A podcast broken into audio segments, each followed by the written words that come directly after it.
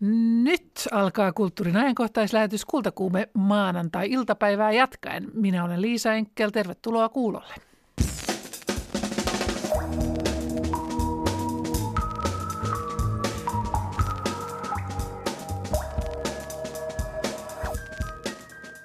kirjailijan toimeentulo ei ole juurikaan siitä kirjailijaliiton alkuajoista parantunut, että moni kirjailija edelleen tienaa noilla tekijänoikeuskorvauksillaan 2000 euroa vuodessa. Se on hyvin pieni summa. Suomen kirjailijaliitto juhlii tänä vuonna 120-vuotista historiansa ja lauantaina liitto valitsi uudeksi puheenjohtajaksi Sirpa Kähkösen. Hänen ajatuksiaan kuulemme aivan kohta. Tähän on aika uskomaton niin instituutio tai galleriat maailma, että ihmiset saavat tulla ihan ilmaiseksi tänne meidän tiloihin. Me siivotaan, me pidetään valot, me maksetaan vuokrat, kulut ja ihmiset saavat vapaasti tulla. Museoihin on pakko maksaa. Mutta meillä on sitten se, että me myydään teoksia. Ja meidän on pakko myydä, jos emme niitä saa myytyä, niin se toiminta loppuu. Näin sanoo galleristi Kai Forsblom. Taidegallerioiden ja museoiden tehtävistä puhutaan tänään studiossa. Kanssani ovat nykytaiteen museo Kiasman johtaja Leevi Haapala, taidegalleristi Anna-Maija Kajaste Oulusta ja Helsingistä ja taiteilija galleristi taite- Martti Aiha vastaperustetusta taidehalli Kohtasta. Tervetuloa kaikille. Kiitos. Ohjelman loppupuolella puolella jatkamme hieman viime perjantain innokasta keskustelua Itä-Suomen yliopiston opettajakoulutuslaitoksen Savonlinnan kampuksen lopettamisesta. Vesa Kytöoja on saanut puhelimeen Itä-Suomen yliopiston rehtori Jukka Mönkkösen ja opetusministeriöstä virkamiehen. Tällaisilla aiheilla tänään. Vieressäni istuu toimittaja Mari Lukkari. Mari, sinulla on mukanasi aikamoisia uutisia, hyviä sellaisia. Kyllä vain. Suomen kirjailijaliitto on valinnut uudeksi puheenjohtajakseen kirjailija Sirpa Kähkösen. Yleensä liiton tilaisuudet pidetään tuossa Töölönlahden rannalla sijaitsevassa vanhassa pitsihuvilassa Villa Kivessä, mutta syyskokoukseen tarvittiin isompaa tilaa, sillä paikalle oli niin paljon tulijoita. Puheenjohtaja ehdokkaita oli kaksi, Sirpa Kähkönen ja Venla Hiidensalo. Lopulta valinta oli selvä. Sirpa Kähkönen. Tähän väliin pieni esittely, kuka Sirpa Kähkönen oikeastaan on. Hän on julkaissut kymmenen romaania, kolme tietokirjaa, kolme näytelmää. Hänen tuotantonsa keskeisiä teemoja ovat historialliset ja yhteiskunnalliset aiheet, siviilien kohtalot kriisiaikoina sekä lasten ja naisten historia. Kähkönen on palkittu muun muassa lasten ja nuorten kirjallisuuden valtionpalkinnolla, Pro Finlandia mitallilla sekä opetus- ja kulttuuriministerin Suomi-palkinnolla.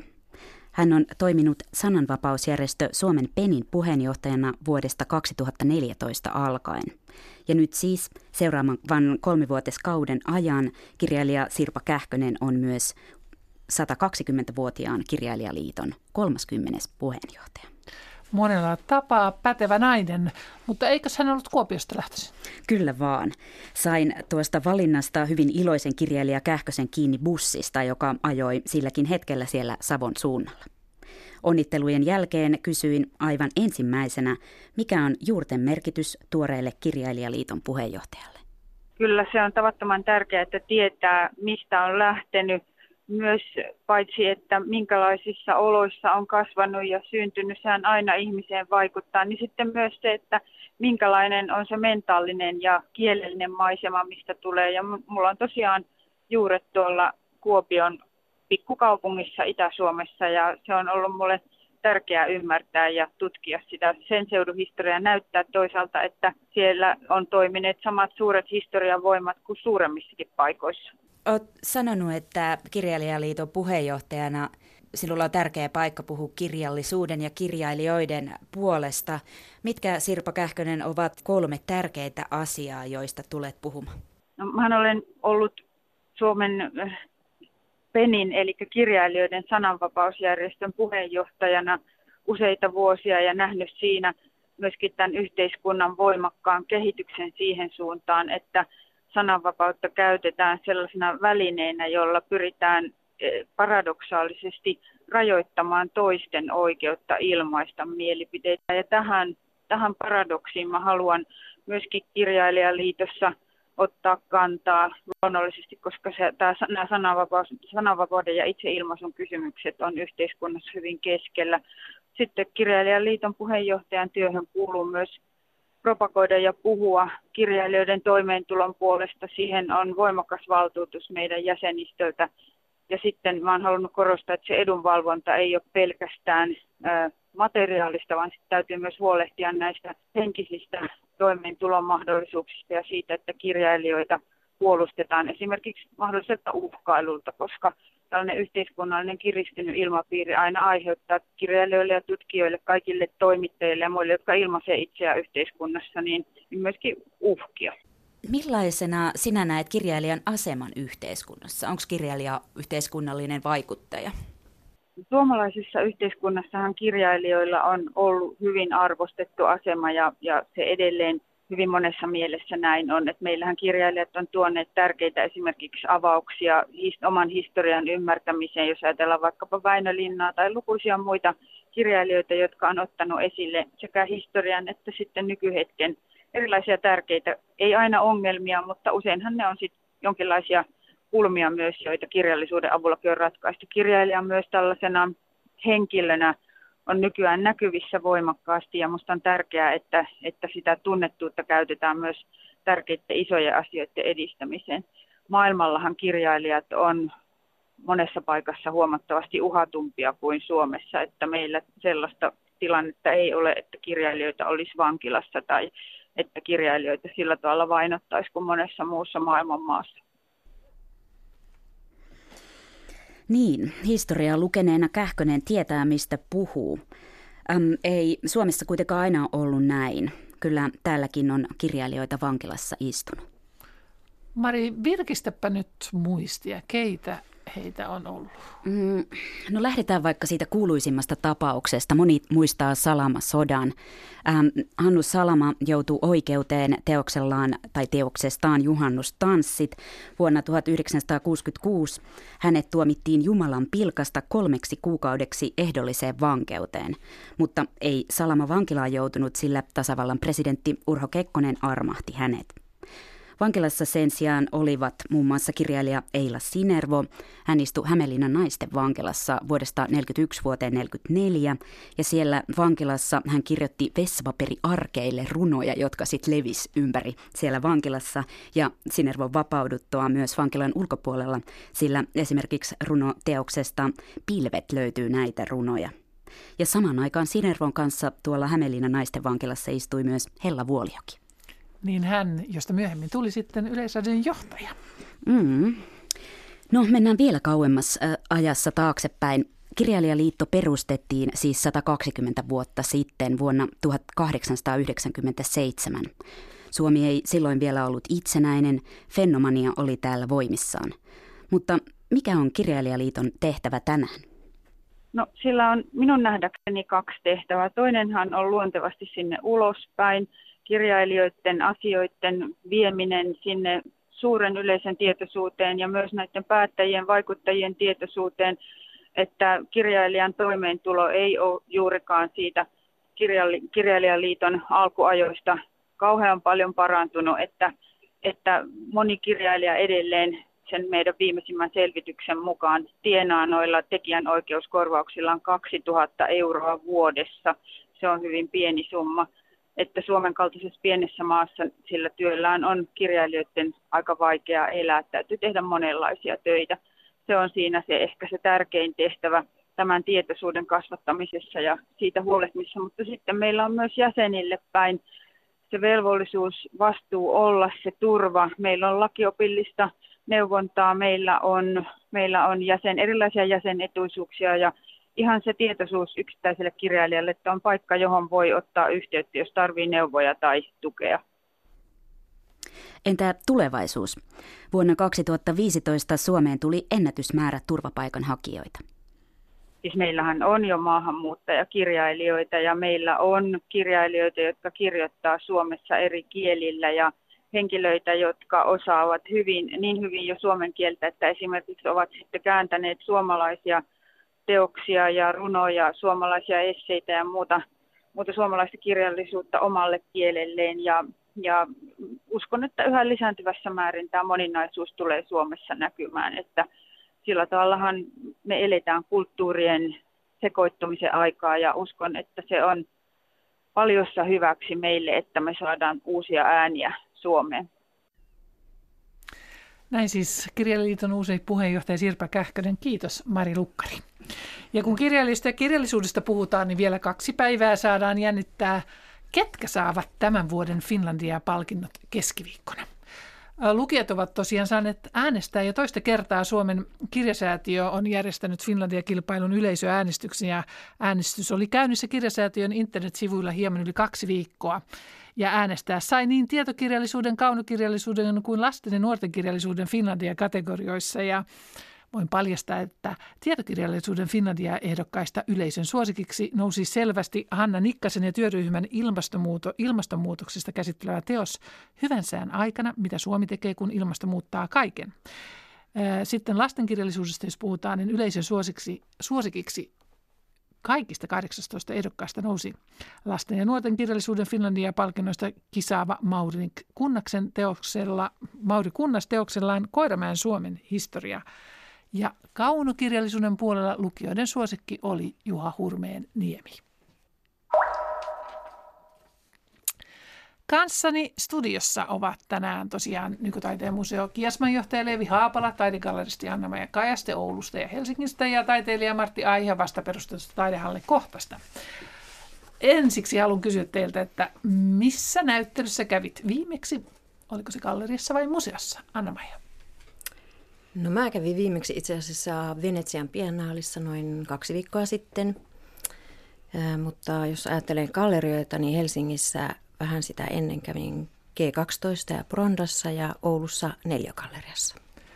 Entä Leevi Haapala, sinä olet juuri palannut tuolta etelästä. Joo, en kovin kaukaa etelästä, eli Riikassa olin avaamassa meidän uutta kokoelmanäyttelyä, joka esittelee laajan kattauksen pop-taidetta ja se on tämän Bourse-museossa. Promovoidaan sinne myös uutta nykytaiteen museoa sitten muutaman vuoden päähän.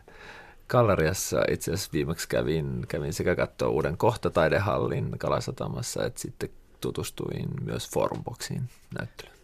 Niin, Helsingissä on aivan muutama viikko sitten avautunut äh, taidehalle kohta, ja sieltä Martti Aiha, niin missä sinä kävit viimeksi? Oletko aikaa kerennyt käydä museoissa tai gallerioissa? No, aika huonosti, mutta nyt kun muistelen, niin mähän olin viime perjantaina Turussa. En ikävä kyllä muista gallerian nimeä, mutta, tuota, mutta aika uusi galleria Turussa. Ja tuota, sitä ennen Helsingissä Anhavalla, muistaakseni. Että, kyllä mä yritän käydä, kuulun vähän velvoitteisiin ehkä enemmän nykyään kuin mitä aikaisemmin. Niin tuota. Tässä yhtenä päivänä, kun juttelin, niin puhuttiin siitä, että erään ystäväni kanssa, että taidegalleria vai museo niin hän mietti, että mikä ero niillä on. Nyt minulla on kolme asiantuntijaa täällä näin, niin mikä ero on taidegallerialla, taidehallilla ja taidemuseolla? Leevi Aapala. Tämä ehkä yksinkertaisemmillaan voisi ajatella niin, että ähm, taide, ähm, taidemuseot hankkii, hankkii teoksia gallerioista ja taidegalleriat myy niitä, jos näin ajattelee. Molemmat järjestää toki näyttelytoimintaa runsaasti ja asettaa teoksia yleisön iloksi katsottavaksi, mutta yleensä museot toimii, toimii julkisilla, julkisilla varoilla ja edustaa semmoista kerää kokoelmaa, niin kuin me kerätään kansallisgallerian isoa kokoelmaa ja muistia tästä ajasta sekä nykyisille katsojille, tuleville sukupolville ja galleriat sitten edustaa tiettyjä taiteilijoita ja, ja järjestää heidän näyttelyitään ja, ja sitten yrittää sitten myydä sekä yksityisille että julkisille tahoille teoksia. Anna-Maija Kajaste, tuolla kun Helsingin keskustassa kävelee, niin katutasossa on kaiken näköisiä valoisia tiloja, jossa roikkuu hyvin monenlaista taidetta. Mistä tietää, milloin olet millaisessa galleriassa? Ähm, ehkä siitä ensinnäkin, kun menet sisälle, kohdataanko sinut siellä asiakkaana. Sitten seuraavaksi näet, että onko tilaa varustettu kuvataiteelle, jos puhutaan taidekalleriasta. Onko se hyvin valaistu, mikä on ripustus, mikä on se visuaalinen kokemus, minkä sä saat, kun sä menet sinne tilan sisään. Martti Aiha, eilen kävelin tuonne Tukkutorille Helsingissä Kalasatamaan ja, ja, ja siellä oli kaatunut mänty edessäni ja sitten löysin siellä ylhäällä luki kohta oven yläpuolella ja kävelin rappuset ylös ja tulin sisään tilaan, jossa oli kanto tuommoisen äh, kasan päällä ja ihmettelin, että minne olen tullut. Taidehalliksi tätä kutsutaan. Mikä on ero taidehallin ja taidegallerian välillä? No, se on äh, aika olennainen, että ensinnäkin meidän niin kuin ohjelma ei tietystikään lähde niin kaupallisilta periaatteilta, vaan sen, sen tuota, lähtee ne tämmöisen niin kuin sisällöllisen pohdinnan ja, ja tietysti me ollaan niin kuin, taidehallinnan aika pieni, kuulostaa vähän ehkä nimeltä suurelta, mutta, tuota, mutta tuota, kun me alettiin miettimään tätä näyttelytila-hanketta pari vuotta sitten, niin pohdittiin se, että mikä on semmoinen oikea määritelmä tavallaan tälle tilalle. Millä, ja tuota, tultiin siihen tulokseen, että tämä, mikä meidän tämän työryhmän kiinnostus oli ja millä tavalla me ehkä koettiin sitä, että mitä tältä niin kuin on tarvetta tälle taide maailmalle täällä Suomessa, niin sitten tultiin tämmöisen ratkaisuun, jossa, mutta me ei niin kuin toimita tavallaan niin kuin kaupallisin periaatteen. Ja siihen liittyy tämmöisen, voisi sanoa vähän institu- institutionaalinen niin kuin lähtökohta omalla tavalla, pienimuotoisena sellaisena. Taidemuseo- ja galleriamaailma on Suomessa viimeisen 40 vuoden aikana kokenut monia muutoksia. Galleria Forsblom perustettiin tosiaan marraskuussa 40 vuotta sitten ja tapasin sen perustajan galleristi Kai Forsblomin ja kysyn, millaisen Suomeen ja taidemaailmaan galleria aikoinaan syntyi. Silloin elettiin niin öljykriisin jälkeistä aikaa, oli tosi huonot ajat. Ihmiset piti mua ihan hulluna, että mä semmoisen aikaa ylipäätänsä tämmöistä aloitan. Ja mä tietysti kunnianhimoisena nuorena miehenä, niin mä halusin tota noin, heti olla kansainvälinen galleria ja se ainoa tapa Turusta käsin silloin oli grafiikalla olla kansainvälinen ja, ja me, meillä nyt ei ensimmäinen näyttely ole mikään kansainvälinen, meillä oli ihan vanha turkulainen, joka asui Tampereella. Siihen aikaan Raimo Kanervan näyttely, mutta puolet siitä galleriasta oli sitten niin kuin, mitä meidän myyntivarastoa. Siinä oli, oli 110 neliöä, joka jaettu kahteen osaan, eli osa, puolet galleriasta oli niin kuin näyttelytila ja puolet oli sitten myyntivarastoa mä tätä, tein tätä galeriatoimintaa Turussa niin kuin tämän grafiikan puitteissa. Me tehtiin jonnekin tuonne niin vuoteen 1983 asti. Me tehtiin suuria näyttelyitä Calderilla, Picassolla, Chagallilla, Brakilla ja niin poispäin. Mutta sitten tavallaan se, niin kun se, se niin kun ne jutut oli niin kun kerrottu, oli sellaisia vanhoja mestareita, siinä kohtaa sen materiaalin saaminen oli vielä mahdollista. Tänä päivänä semmoisia näyttelyitä ei pysty enää tekemään. Ja tuota, kyllä sen verran viisas oli siinä kohtaa, että tuossa kohtaa ne pitää tehdä, jos niitä meinaa tehdä. Mutta sitten 82 jo näytti siltä, että meidän tehtiin silloin sellainen iso Chagall-näyttely, kun 82 tuli kulleeksi tuota 60 vuotta siitä, kun Mark Chagall olti grafiikan tekemisen. Se oli 1922, kun hän aloitti tekemään ensimmäiset grafiikan työt ja, ja sitten 82 tuli 60 vuotta. Meillä oli iso näyttely, meillä oli varmaan 120 työtä kaiken kaikkiaan Chagallilta siinä näyttelyssä. Ja tota, meillä yksi asiakas tuli Helsingistä katsomasta näyttelyä ja hän tykkäsi, että nyt on kyllä sellainen juttu, että herra Forsblom pitäisi laittaa galleria Helsinkiin. Ja sitten me löydettiin tila tuosta Boulevardilta ja juhlaviikoilla sitten 83 me avattiin Jim Dinin näyttelyllä. Jim Dine, amerikkalainen taiteilija, tuli tänne Helsinkiin ja hän tuli hänen uniikki töillä ja mulla oli sun ajatus, että me tehdään sekä kotimaista että ulkolaista taidetta rinnalla – vuorotellen. Ja me silloin sitä ajattelin, että Jim Dine oli siihen aika kova, kova nimi ja kuuma nimi. Ja, ja, tuota, ja mä ajattelin sitten niin, että me aloitetaan häneltä, mulla oli kontakti häneen ja, ja, tuota, ja hän tuli vaimonsa kanssa tänne. Ja, ja mä muistan, kun Erkki Pirtola taiteilija niin kosketti Jim Dine ja sanoi, oletko sinä ihan oikeasti Jim Dine? eli, eli se oli vähän niin kuin sillä, sillä tavalla, että, et siihen aikaan ei, ei niin kauheasti kansainväliset mestarit vierailleet Helsingissä. Meillä on nykytaiteen museota ja, ja myöskin Mari Gylliksen hän aikaisemmin oli esitellyt, mutta hänkin oli pitänyt jo pitkää paussia siinä kohtaa. Eli tavallaan me tultiin vähän täyttämään semmoista tyhjää aukkoa. ja sillä tavalla niin galleria sai aika nopeasti niin kuin asemansa Helsingissä ja, ja tietysti nämä kollegat sitten oli sitten Galleria Artek ja Brondat ja mitä kaikkia silloin oli, niin ne oli sitten varpaisillaan ja tietysti ne keskittyy hyvin paljon kotimaisiin, niin me saatiin sitten ihan varausteita kotimaista ja näitä kansainvälisiä tekijöitä ja ja tota, meillä ei ollut sillä tavalla mitään kilpailua tällä kansainvälisellä puolella juuri ollenkaan, eikä tänä päivänäkään. Me ehkä ollaan sitten jo saavutettu vuosikymmenten saatossa sellainen asema, että et, et, tota, ja kontaktit, että, että niitä nyt sitten ei ole niin helposti tehtävissä, on hooks flux, että ei meilläkään melkein, kesti vuosikymmeniä ennen kuin me saatiin ne kontaktit, ei se tapahdu niin nopeasti. Millä tavalla taiteilijavalinnat ovat vaikuttaneet ja vaikuttavat gallerian menestykseen?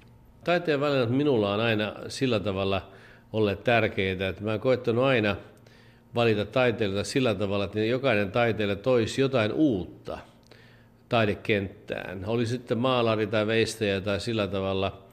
Eh, meillähän ihan esimerkkinä voin mainita, meillä oli taiteilija oli Lyytikäinen, joka oli hyvin varhaisessa vaiheessa. Oli siinä kohtaa, kun oli se murroskohta, kun mä siirryin Turusta Helsinkiin. Meillä oli 81, oli hänen näyttelynsä Turussa vai 80 ja, ja sitten hän tuli mukana Helsinkiin, vaikka hän asui Helsingissä, mutta me aloitettiin Turusta hänen näyttelynsä pitäminen ja sitten tämä Jim Nani, mistä mä äsken mainitsin, niin hänen jälkeensä tuli Veikko Hirvimäki, joka oli just oli voittanut tämän, tämän Mika Valtarin palkinnon ja sitten se sai tehdä se monumentti, joka on tuossa ravintola Eliten edessä. Ja, hänhän tuli oikeastaan maallarikoulutukselta veistäjäksi. Eli se oli aika mielenkiintoista siis, niin tuoda tämmöinen tekijä, joka joka ei oikeastaan ollut veistä ollenkaan tunnettu. Ja, ja hänet otettiin hirveän hyvin vastaan jo siinä ensimmäisessä näyttelyssä. Et hän on ollut meillä niin oikeastaan pitkäaikaisin taiteilija, mitä meillä koskaan on ollut tässä galleri 40 vuotta. Näin siis galleristi Kai Forsblom. Jäin tuossa miettimään sitä, kun hän kysyi tuota kysymystä, että mikä merkitys on taidegallerioilla taide, taiteilijavalinnoillaan siihen, kuka taiteilijasta pääsee menestymään, kuka ei niin kysyn samaa teiltä, mitä ajattelet Anna-Maja Kajasta. Sinä olet aika lyhyen aikaa, kuusi vuotta pitänyt galleria niin Oulussa kuin Helsingissä. Niin No jos kysymys oli, että, että miten taiteilijavalinnat vaikuttavat gallerian menestymiseen, niin sitä lähtisin tarkastelemaan sitä kautta, että jokainen galleristi tai galleria kun perustetaan, niin mietitään, että mikä on sen gallerian perustehtävä – ja mikä on sen gallerian kulttuuri, niin sieltä oikeasti tulee ne lähtökohdat myös sen määrittelemiseen, että miten menestytään. Ja omassa galleriassa on miettinyt tämän alusta lähtien kovin tarkasti. Eli haluan olla taiteilijalähtöinen galleria, jolloin niin kun se galleria olemassaolo perustuu siihen, että meillä on taiteilija. Ja me ollaan taiteilijan asialla koko ajan. Ja siihen galleriakulttuuriin liittyy niin myös se myyminen on osa ja me ollaan taiteilija-asiakkaan asialla silloinkin, kun me tarjotaan tai taidekokemuksia suurelle yleisölle, mutta myös ostaville asiakkaille. Mutta sitten se galleriakulttuuri on, on toi, toinen asia, mikä merkitsee. Eli haluan tuoda sitä kokemusta, mikä itselle on ollut taidegalleriossa, on vierailut tosi koko ikäni, niin aina kun olen päässyt ja mikä on ollut se kokemus siellä taidegalleriassa, se rauhoittava tila ja aina joku taideteos koskettaa jollakin tavalla, se herättää jonkun ajatuksen tai tunteen, niin se galleriakulttuuri perustuu meillä kaikille mun työntekijöille ja minulla siihen, että, että taide kuuluu kaikille ja taide kuuluu arkeen ja juhlaan. Ja me haluamme kaikin tavoin madaltaa sitä gallerian kynnystä. Ja, ja se ei ole pelkästään se, että, että meillä on se näyttelyn aika se kolme viikkoa, mikä yleensä on, niin että me ollaan taiteilija-asialla, vaan me oikeasti tuodaan sitä taiteilijaa esille ja me valmennetaan sitä taiteilijaa myös siinä omalla urallaan, että, että itselläni on myös coachin koulutus ja, ja se on hyödyllinen yhteistyössä taiteilijan kanssa, mutta se on hyödyllinen myös sillä asiakkaiden kohtaamisessa. Ja, ja, eli haluaisin laajentaa tätä menestymistä taloudellisesta näkökulmasta vähän laajemmalti. Ja jos ajattelee taiteilijan menestymiseen, niin silloin ajattelen myös sitä, että e, minulle on vierasta ajatella, että minulla, minun talliini kuuluu taiteilijat, vaan ajattelen niin, että koska ajattelen olevani taiteilijalähtöinen galleria, että taiteilija on se asiakas, joka valitsee gallerian, sen gallerian, missä hänestä pidetään parasta huolta ja miten häne, missä hänelle eteensä tehdään parasta työtä. Sen takia kaikki se markkinointi, mitä tehdään ennen näyttelyä, näyttelyaikana ja näyttelyn jälkeen osa sitä. Martti Aihe, sinä olet myös taiteilija itse, niin mikä kokemus sinulla on gallerioista? Ajavatko taiteilijat, äh, galleriat taiteilijan asiaa vai oma asiansa? Mm, no, no vaikka sanoa, mulla on mun kokemukset galleriasta viimeksi Artekissa, kun Artek lopetettiin ja sen jälkeen mä en ole löytänyt Suomessa toista galleriaa. Ja tuota, ja äh, välillä tietysti vaikea yksi syy, tai itse asiassa nyt valehtelen, mä oon pitänyt Heinon galleriassa muistaakseni kaksi näyttelyä sen jälkeen, mutta tuota, mutta mä en ole sitoutunut tämmöiseen kaupallinen galleriaan. Ja yksi syy, miksi mä en ole 12 vuoteen vissiin pitänyt Helsingissä omaa näyttelyä, niin on siinä, että mulla ei ole yksinkertaisesti varaa pitää tuommoisessa kaupallisessa galleriassa näyttelyä. Tuota, niiden ehdot, sopimusehdot on niin rankat ja, ja se on ollut se syy. Ja tämä on yksi asia, miksi me ollaan äh, ryhmänä alettu pohtimaan niin kuin Teitä on tosiaan ryhmä, ryhmätaiteilijoita. Ja... No, joo, meitä on viisi taiteilijaa ja sitten meillä on yksi elokuva asiantuntija Richard Misek Lontoosta ja sitten meillä on kuraattorina Anders Kröger Antwerpenistä. Eli ja tässä tuota, taiteilijagalleriassa tai taidehalli Taidehallissa, joo. Ja, tuota, ja, ja tietysti meillä on monella meistä on niin kuin paljon kokemusta eri gallerioista ja muista, mutta tuota, nämä on y, y, y, yksiä syitä muun muassa, miksi me lähdettiin niin kuin pohtimaan, niin kuin, että millä tavalla uudellaan voisi, uudella tavalla voisi tulla tai, taidetta ja taiteilijoita esiin. Ja, ja sitten toinen tietysti merkittävä asia on sitä, että me pyritään niin kuin vahvasti saamaan luontevat suhteet niin kuin ulkomaille, jossa voidaan sitten ehkä ottaa tulevaisuudessa suomalaisia taiteilijoita sinne päin. Lievi Haapala, sinä olet Kiasman, äh, nykytaidemuseo Kiasman johtaja, niin mietin sitä, että ähm, millä tavoin äh, gallerioilla, mikä merkitys gallerioilla on, äh, nykytaidetta esittelyllä gallerioilla on ollut aikoinaan museon perustamiseen ja kehittymiseen? Aikoinaan, mä voin ehkä vastata tästä, tästä perspektiivistä. Tokihan silleen, että jos ajattelee, että me Ähm, taiteilija galleriat edustaa laajaa joukkoa hyvin eri, erilaisia äh, taiteilijoita ja, ja jos katsoo meidän kokoelman muodostumista, että mistä teokset on hankittu, niin sieltä pystyy, kaikki kirjataan hyvin tarkkaan, niin pystyy, pystyy hahmottaa kal- myös galleriakentän muutoksen äh, sitä kautta, jos haluaisi tällä tavalla lähestyä asioita. Ähm, nykyäänhän sitten pelkkien kokoelmaa, että voit äh, ajatella myös sitten, että mikä tehtävä niillä on tällä hetkellä. Isot kansainväliset taiteilijat, ketä me esitetään esimerkiksi solo-näyttelyissä, me toimitaan kutsuperiaatteella ja joudutaan aina miettimään kaksi, kolme kiinnostavinta nykytaiteilijaa ympäri maailmaa, jotka me halutaan tuoda suomalaiselle yleisölle ja nähdään, että, että heidän taiteensa resonoi tässä päivässä ja hetkessä sekä niin kuin taidemaailman tapahtumissa että yhteiskunnallisessa muutoksessa ja että missä eletään niin tota, nykyisin yhteistyö on aika luontevaa kansainvälisten gallerioiden kanssa. Se on pakko olla, että, että me saadaan, saadaan tällaisia niin kuin isoja näyttelyitä tehtyä. Eli usein, usein monet kansainväliset taiteilijat, niin heillä on yksi viiva kaksi kolme galleria eri, eri mantereilla, jotka heitä edustaa. Eli luontevaa on yhteistyö heidän kanssaan sitä kautta. Suomalaisessa kentässä – tehdään hyvin eri tavalla gallerioiden kanssa yhteistyötä.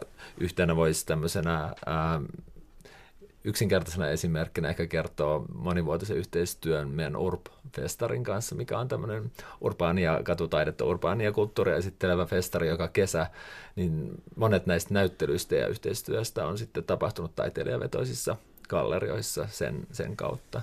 Toki meillä on ollut sitten hyvin erilaisia juttuja, muutamia vuosia sitten, neljä vuotta sitten, olin itse kuratoimassa tuonne Arko Madridiin iso, yhteen isompaan taidemessutapahtumaan koko joukon tusinan verran suomalaisia gallerioita yhteistyössä gallerioiden kanssa, että tavat toimia gallerioiden kanssa on hyvin, hyvin niin kuin luonte, luontevia aika arkipäiväisiä suhteessa sitten myös museoikeuden toimintaan. Suomessa tosiaan taidegallerioita ylläpitää, kuten tässä on tullut esiin, hyvin monen tyyppiset organisaatiot, jotka voivat olla niin yksityisen, julkisen tai kolmannen sektorin toimijoita ja viimeksi mainittuja ylläpitämiä gallerioita kutsutaan usein taiteilijavetoisiksi gallerioiksi.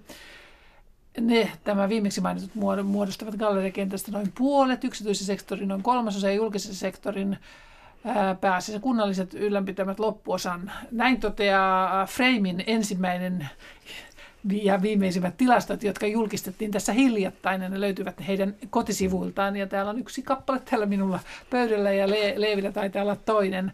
Ja muistuttaakseni sitä, että Frame Contemporary Art Finland on, on lyhyesti sanottuna säätiöpohjainen suomalaisen nykytaiteen kansainvälistymistä edistyvä organisaatio, joka toimii myös nykytaiteen tiedotuskeskuksena ja sen rahoitus tulee suurimmaksi osaksi opetus- ja kulttuuriministeriöltä.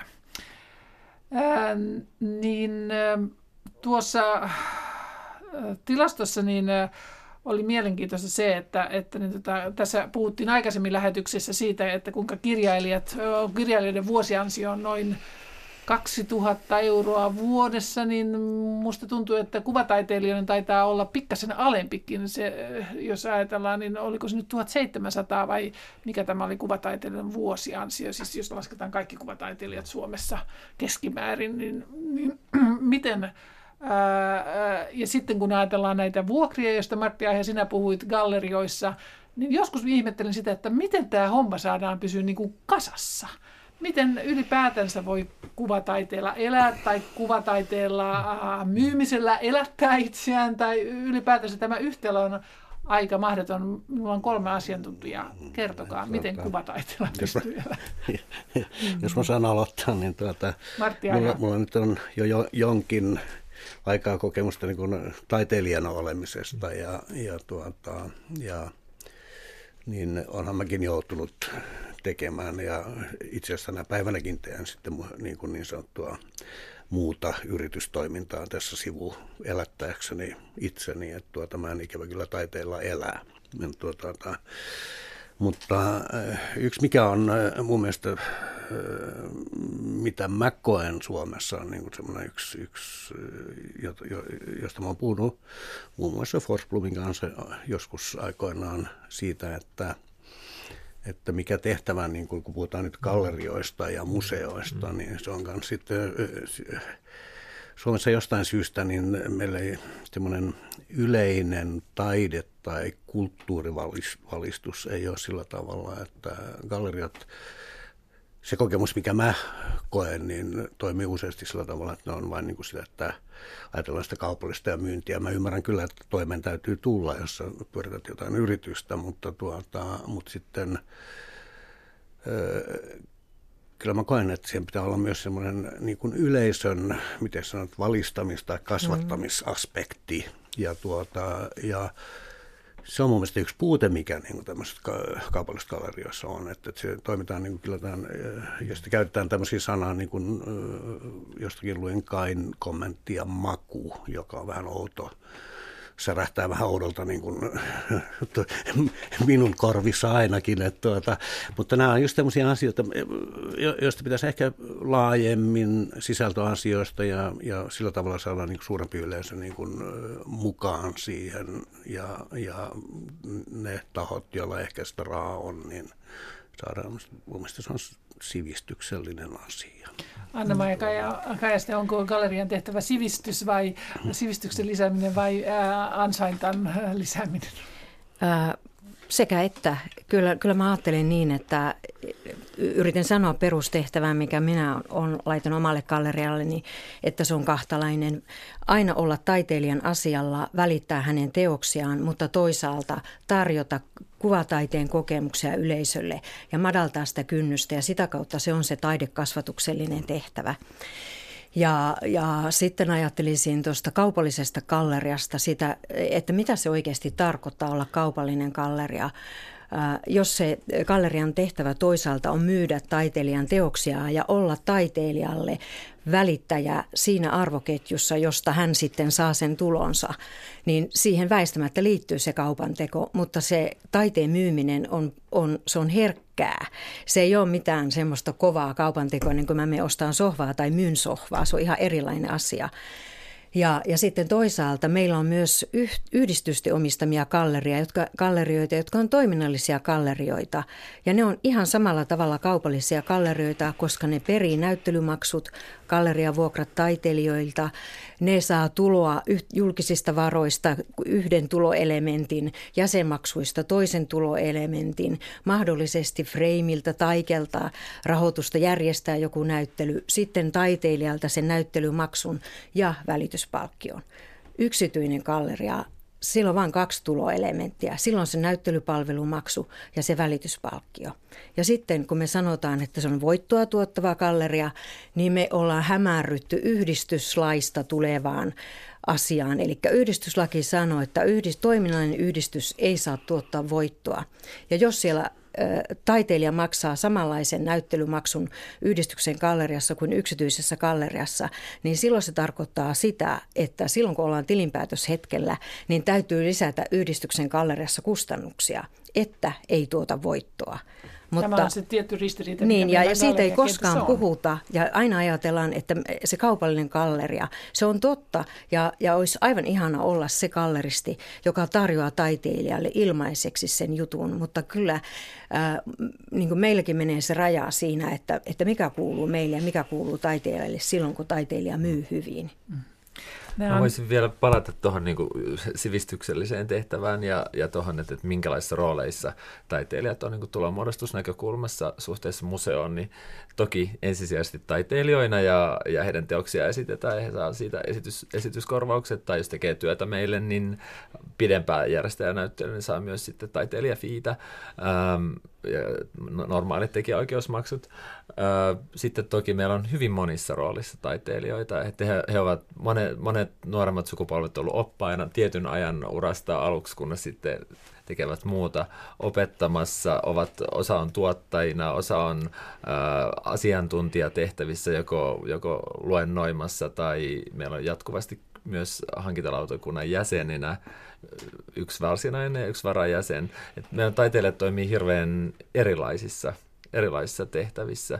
Eli näyttelytoiminnan ja kokoelman keräämisen lisäksi me kutsutaan sitä yleisötyöksi laajemmin tätä, tätä työtä, mitä me tehdään hyvin erilaisten meidän museon kohderyhmien kanssa, olkoon sitten varhaiskasvatuksesta sitten koululaisiin, eläkeläisiin, ihmisiin, kaikenlaisia eri ikäryhmiä, joita sitten vuosittain valitaan, että, että kenen, kenelle tehdään erityisesti just tällä ohjelmistolla erityistä ohjelmaa.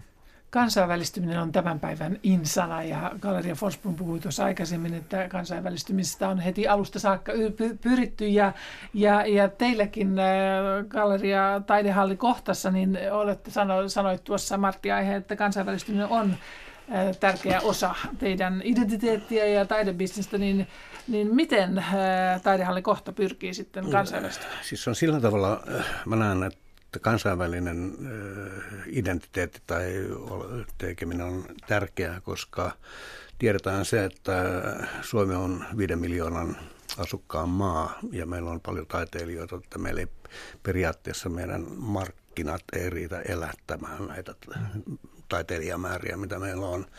Ja, ja, tuota, ja minun kokemukseni niin kuin tämmöistä galleriapuolesta on ollut, että mä oon kyllä ollut aika paljon maailmalla esiintynyt eri, mutta, mutta on niin kuin tavallaan puuttunut semmoisia tahoja – ja suomalaiset galleriat ehkä ei ole ollut sellaisia parhaimpia siinä, että ne on silloin 70-luvulla, kun mä aloitin, jotka olisi niin osannut tavallaan viedä suomalaista taidetta, kun Suomala, Suomen taiteen taso sinänsä ei ole millään tavalla poikkea mistään muustakaan mm.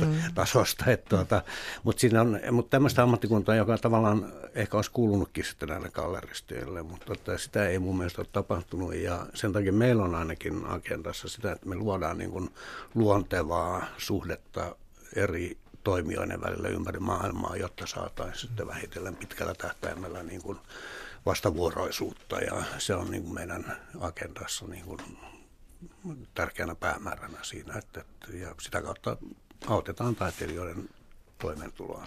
Anna-Maja Kajasta, teillä on parhaillaan Helsingin gallerissa esillä espanjalaisen taiteilijan näyttely, niin miten sinä näet kansainvälistymisen haasteet? No mä en näe sitä haasteena, vaan se on nyky, ihan nykykäytäntöä, että e, on helppo näkyä kansainvälisesti ihan ilmaiseksi somessa ja meitä seuraa, meidän gallerioita ja näyttelyitä seuraa somessa ihan kaikkialta maailmasta. En, en osaa sanoa, mikä on se määrä, mutta kuitenkin.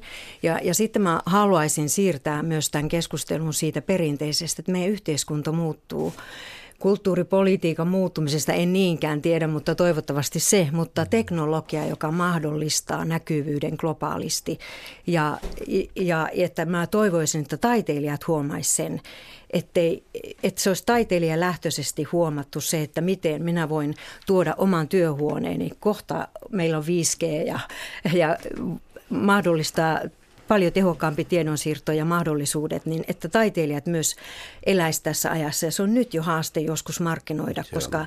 taiteilijalla ei ole teoskuvia, joita mä voin levittää. Se on tietysti vähän ongelma toi, että mm, jos ajatellaan yksittäisen taiteilijan ehkä mä oon vähän vanhanaikainen siinä, mutta että mä, mulla on aika vaikeaa niin kuin päivittää, itse, ajatella, että mä päivittäisin itseäni jossain somessa koko mm-hmm. ajan. Mm-hmm. Niin tuota, että, Siksi me galleri, niin galleriassa ajatellaankin, joo, että se on myös meidän tehtävä. Joo, ja jokainen joo. taiteilija yritetään saada sinne Instagramiin, että hän, hänen teoksensa tulevat näkyviin. Mutta täytyy muistaa, että teknologian kautta taideteos on aina vain kuva. No, Levi Haapala vielä kansainvälistymistä lyhyesti. Miten näet museoiden ja gallerioiden äh, välisen yhteistyön tässä kansainvälistymisprojektissa? Itse ajattelen koko ajan, että, että nykytaiteen kenttä on, on niin kuin kansainvälinen lähtökohtaisesti mm. ja me toimitaan, toimitaan siinä äh, hyvin, hyvin läheisessä yhteistyössä sekä, sekä galleriat että, että, että museot. Toki kaikki galleriat ei siihen äh, pysty tai kykene, ei resursseja siihen, mutta että nämä muutamat keskeiset toimijat Suomessa tekee aktiivisesti sitä työtä.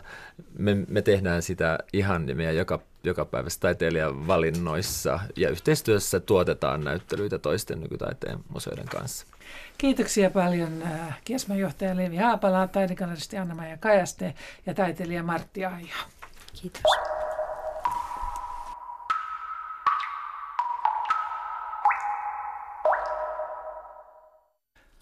Viime perjantaina Kultakuumeessa äh, puhuttiin, keskusteltiin intensiivisesti Itä-Suomen yliopiston opettajakoulutuslaitoksen Savonlinnan kampuksen lopettamisesta. Ja aihe on paljon herättänyt keskustelua. Vesa Kytöä ja jatka sinä tästä. Juu, emme saaneet silloin perjantai-lähetykseen mukaan Itä-Suomen yliopiston rehtoria Jukka Mönkköstä, joka esitti tätä lakkautuspäätöstä yliopiston hallitukselle. Ja halusimme kysyä siksi häneltä myös tästä lakkautuksesta. Ja emme saaneet perjantaina kiinni, mutta saimme hänet kiinni tänään.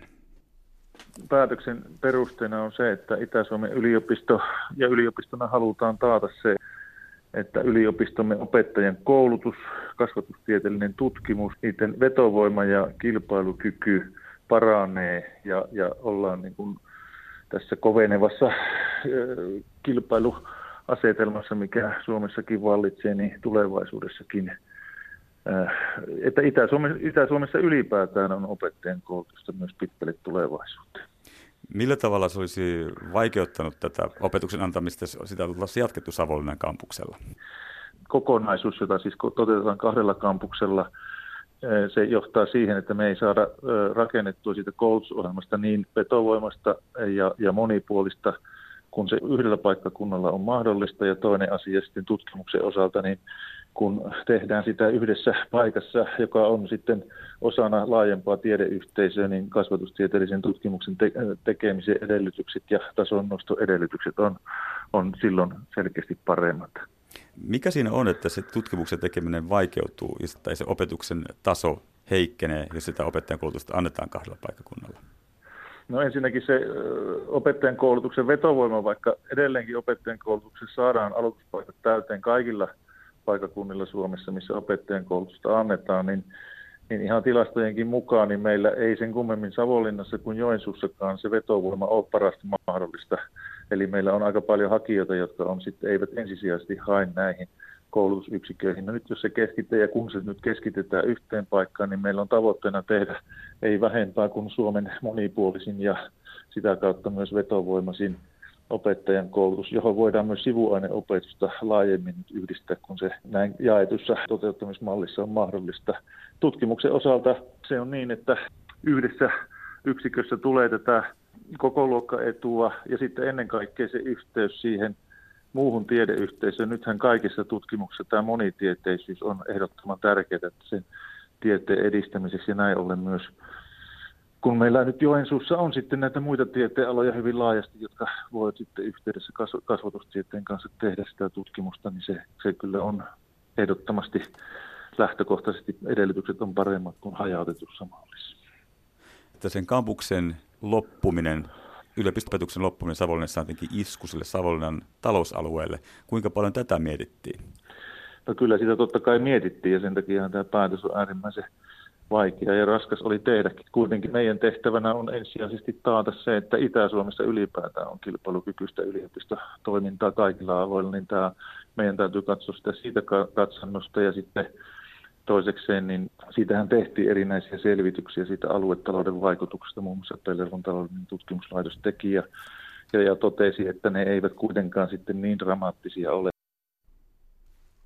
Näin kertoi siis Itä-Su- äh, Itä-Suomen yliopiston rehtori Jukka Mönkkönen perusteista, miksi Savonlinnan op- opetuskoulutuslaitoksen koko koulutus haluttiin siirtää Joensuuhun.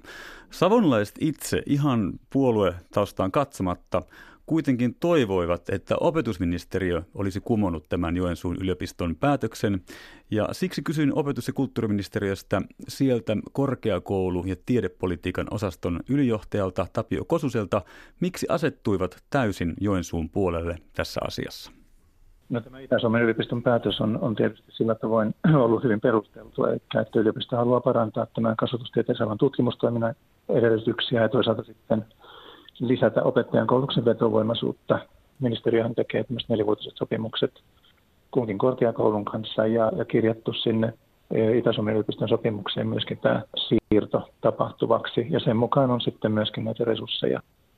Eli opetusministeriö katsoi ihan puhtaasti sitä opetuksen järjestämisen ja tieteen tekemisen kautta, eikä miettinyt tällaista aluepoliittista vaikutusta esimerkiksi työllisyyteen, talouteen? No kyllä tässä korkeakoulupolitiikan näkökulma tietenkin on, on tärkeällä tavalla mukana, mutta ei tätä, tätä laajempaa yhteiskunnallista näkökulmaa unohdeta suunkaan. Et, et, niin kuin hallitushan omalta osaltaan kantoi vastuun tästä aihepiiristä sillä tavoin, että siihen nimitettiin työryhmä, joka pohti näitä kompensaatioita Savonlinnan osalta ja, ja, ja niin kuin opetus- ja kulttuuriministeriön osaltahan nyt sitten tätä kompensointia tapahtui tämän Kaakkois-Suomen ammattikorkeakoulun aloituspaikkojen, niin kuin insinöörialoituspaikkojen kautta. Eli kyllä tämä, tämä huoli, huoli on niin kuin ollut olemassa ja tiedossa ja, ja se on kannettu kyllä. Näin sanoi opetus- ja kulttuuriministeriöstä korkeakoulu- ja tiedepolitiikan osaston ylijohtaja Tapio Kosunen. Kultakuumeessa on tänään keskustellut gallerioista, nykytaidegallerioista ja museoista ja onniteltu Sirpa Kähköstä, josta tuli Kirjailijaliiton uusi puheenjohtaja. Ja sitten palasimme hieman perjantai-lähetykseen äh, Savonlinnan opettajakoulutuslaitoksen lopettamisaiheeseen. Runsas on ollut lähetys, mutta niin se on huomenakin. Huomenna puhutaan näin marraskuun kunniaksi masennuksesta ja depressiosta. Vieraillaan tuolla kansallisteatterin pienellä näyttämöllä, jonne on juuri tullut masennuskomedia. Ohjaaja Mari Rantasilan äh, ideasta Kirsikka Saaren ja Ieni Toivoniemen kirjoittama näytelmä. Ja siitä enemmän huomenna. Ja myös 30-vuotias äh, nykytanssin esitaistelija Zodiac pääsee ääneen huomenna äh, Raija Ojalan ja Liisa Pentin suulla. Tällainen oli tänään Kultakuume. Huomenna toisenlaisen äänin. Oikein hyvää ja valoisaa iltapäivän jatkoa itse kullekin.